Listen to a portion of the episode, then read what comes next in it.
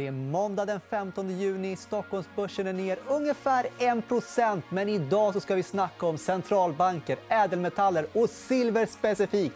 Nu rullar vi igång EFN Marknad.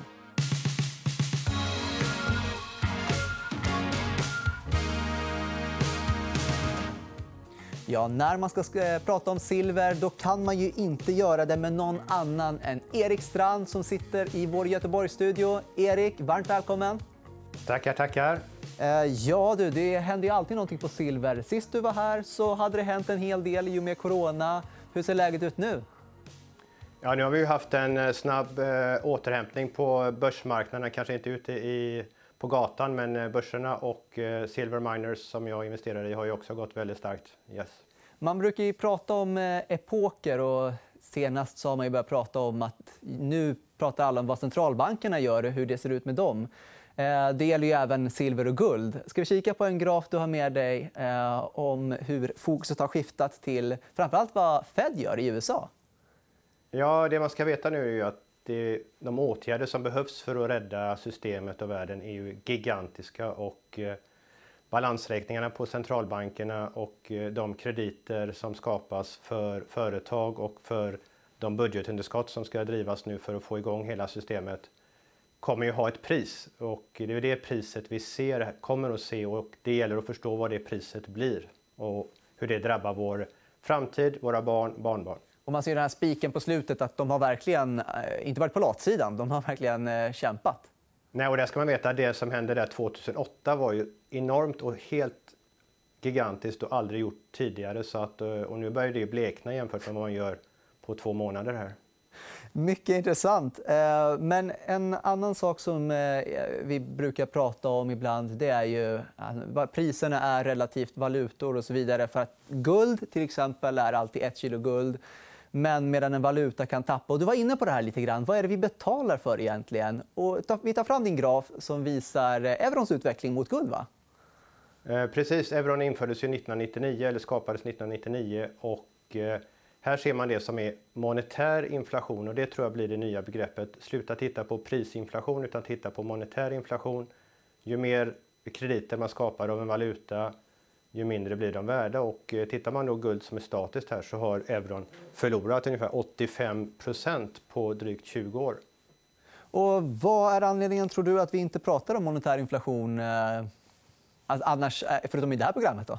Nej, vi har ju pratat om prisinflation och vad är priset på en Coca-Cola-burk och en banan i affären. Och det är liksom, vad, hur, mycket, hur mycket aktier fick man för 100 kronor för 10 år sedan jämfört med nu? Hur mycket fastighet får man för 100 kronor nu jämfört med 10 år sedan? Eller hur mycket guld fick man för 10 år sedan jämfört med nu? Där måste vi börja titta mer och då förstår vi monetär inflation och eh, att inte fastna och låsa in oss på prisinflation som är någonting annat egentligen. Men eh, jag tycker vi tar en tittarfråga som jag tyckte var väldigt intressant på det här ämnet. Eh, det är Kai Kant som frågar vad skulle hända med silverpriset om guldstandarden återinfördes. Ska vi bara snabbt säga vad guldstandarden är? Ja, guldstandarden då var ju så att säga ett fixt pris på guld och syftet med det var ju just att staterna inte skulle kunna låna upp och trycka pengar. Men USA hade problem i slutet av 60-talet och när man då hade tryckt och tryckte pengar så kunde Frankrike och Tyskland begära guld istället för dollar i sitt överskott. Och det gjorde man och USAs valutareserv i guld halverades från 16 000 ton till 8 000 ton på några år. Och det fick ju lite panik i USA och man hade ett möte då över helgen 13 till 15 augusti 1971 där man kom fram till att man bryter kopplingen till guldstandarden och eh, sen dess så är alla valutor i världen kopplade till dollarn men dollarn är inte kopplad till något. Vilket ger då alla ett fritt spelrum att uh, trycka pengar. Men vad skulle då hända om det här återinfördes Precis. för uh, silverpriset? Ja, för mig är det så att i grunden så är jag ju för en sund ekonomi. Om det är på privat nivå, företagsnivå eller statsnivå, det vill säga att man sparar i goda tider så att man har lite reserver i dåliga tider. Hade vi haft en helt sund ekonomi i alla led så hade vi inte behövt investera i, i guld och silver. Så att skulle vi få en guldstandard som då eh, gjorde att vi inte kan spendera hur mycket som helst utan vi måste mer använda de pengar vi har eller spara när det går bra. Då hade man inte behövt investera i guld och silver. Så att då blir guld och silver som investeringar egentligen ganska ointressanta. Så man kan ju säga att den här monetära inflationen och eh, den fiatvalutorna har varit bra för silver och guld. Ja, det blir liksom precis. Alltså svaret blir ju att om vi inte får stabila statsfinanser och eh, skuldnivåer och vi är ju inte alls i närheten åt det hållet utan tvärtom. Eh, så blir det second best, alltså näst bästa är att investera i guld och silver. Då. Men man kan ju också även investera i aktier eller aktieindex. Och eh, det har ju varit en nedgång under corona, men sen en upphämtning. Ska vi ta och kika lite på börsen? S&P 500. Ja, lite kort där så har ju börsen gått, eh, gick ju ner kraftigt och sen har den fått en V-shape. Den har gått före det som hände på marken så att säga och eh, nu får vi då se att det dippat ner lite igen. Det börjar bli oro. Fungerar återhämtningen som man ska så att börsen har varit stark. Och börsen mår ju också bra av eh, monetära stimulanser. Alltså när värdet på pengar minskar så är det ju börsen, alltså aktier någonting bra att hålla i handen. Problemet med börsen ja. kanske är bara att de, eh, börsen är ju ganska högt värderad för den har gått upp under väldigt, väldigt lång tid. Så att det är ju fråga om värderingen där. Och den slu på slutet är det en liten nedgång, en dipp. Är det något man ska oroa sig för? Ja, det, oron har börjat komma igen. Att ska det bli en ny dipp ner igen och då kanske en del vill börja sälja lite snabbare. Och vi hade ju då nyheter på att eh, talen i USA ökade ganska kraftigt i södra USA och eh, ja, det kommit lite från Kina också. Så att, eh, jag tror att det var mycket algoritmfonder som sålde för att, eh, på en nedstängning av systemet igen. Men jag tror inte att de kommer stänga ner systemet igen. Det blir alldeles för dyrt. En eh, då följdfråga. Hur skulle i sånt fall silverpriset påverkas om börserna går ner? Det var ju tufft i början av coronaperioden med silverpriset. Absolut så ser vi att eh, allting går ner kraftigt om det blir en riktig sättning. Saken är dock att centralbanken har ju satt sig ett hörn. De, de måste då göra ännu mer. Det, alltså det de har gjort är ju gigantiskt stort, men då måste de göra ännu mer.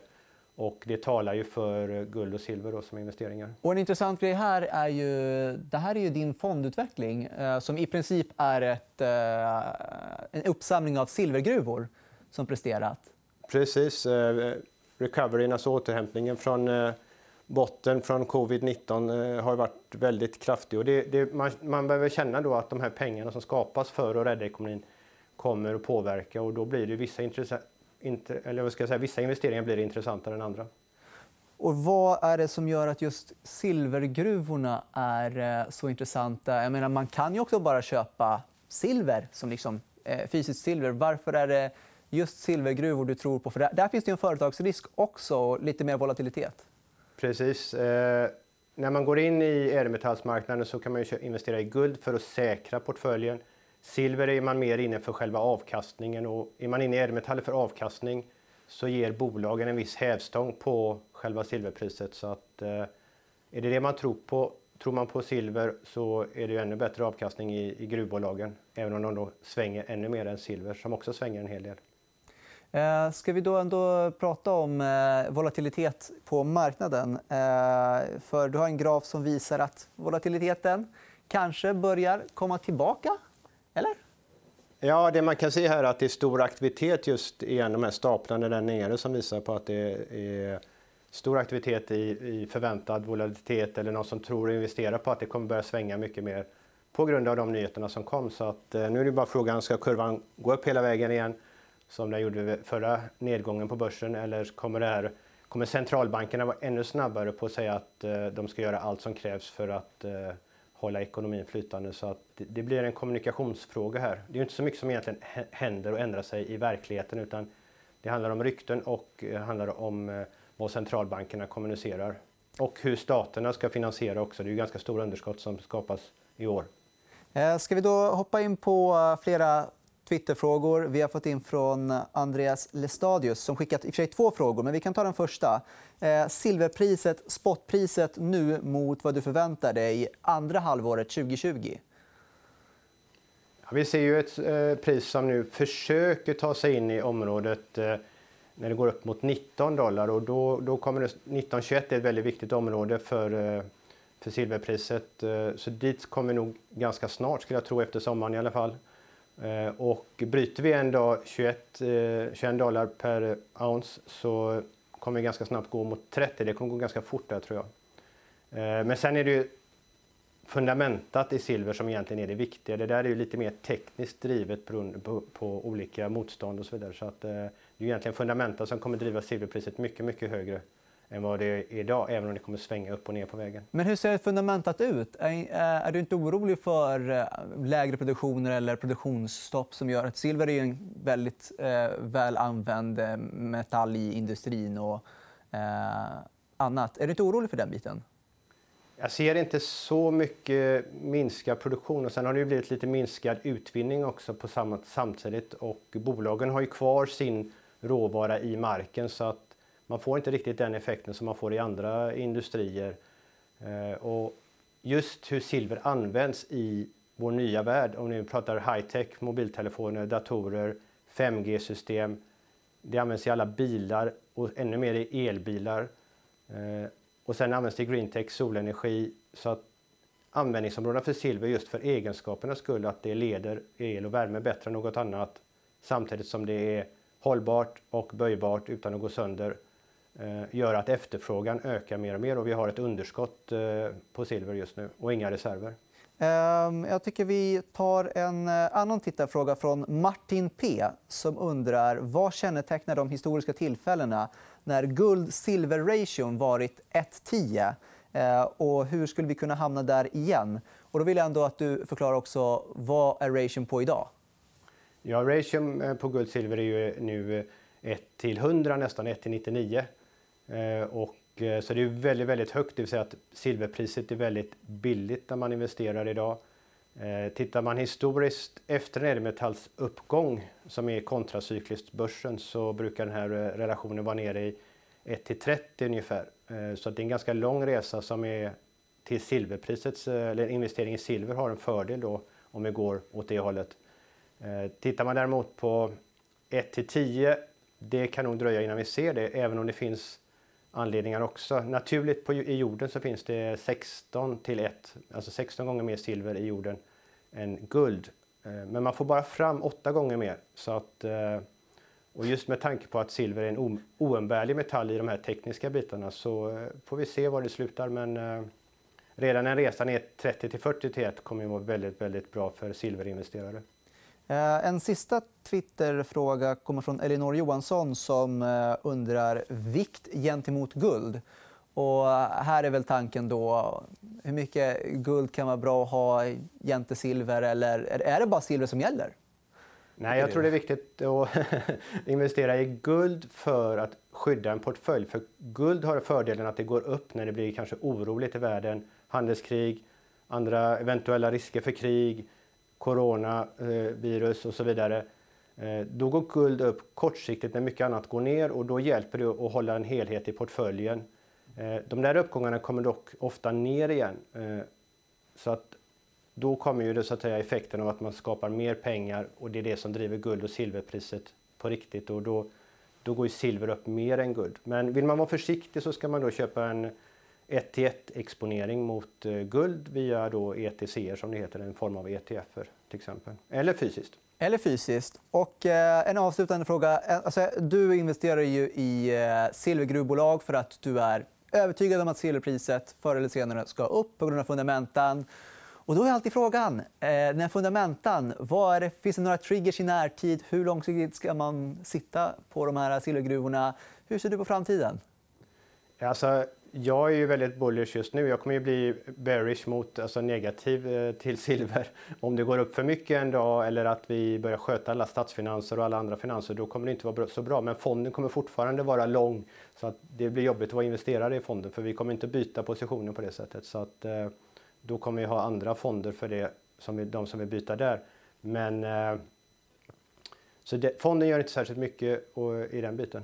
Men vad är, finns det några triggers eh, på uppsidan före silvret i närtid? Ja, alltså nu kommer ju nästa trigger. Det är ju, kommer centralbankerna agera ännu mer nu med tanke på att det börjar bli lite svagare. Och, eh, allting när vi tittar på råvarubörsen Comex som det heter i USA, det ser också väldigt, väldigt positivt ut just nu. Sen kan man säga att juni historiskt brukar vara en svag månad för silver så det är väl lite negativt i den biten. Eh, Medan då augusti till februari är den absolut starkaste perioden så att, att vara positionerad inför hösten eh, och våren är nog ganska bra. Sen kan man säga så här kanske att det, silver rör sig så fort. Alltså silver kan gå upp 5-10% eller ner 5-10% på en dag. Eh, så att det är svårt att liksom vara utanför. Det är lätt att man missar tåget om man står utanför och inte är med på tåget. Mycket intressant. Eh, det var allt vad vi hann med idag, Erik Strand. Du är varmt välkommen tillbaka. Nästa gång får du ja. snacka om silver. Men eh, nu så ska vi eh, avsluta. Det var en trevlig EFN-marknad. Vi är tillbaka imorgon 11.45. Missa inte oss då. på återseende.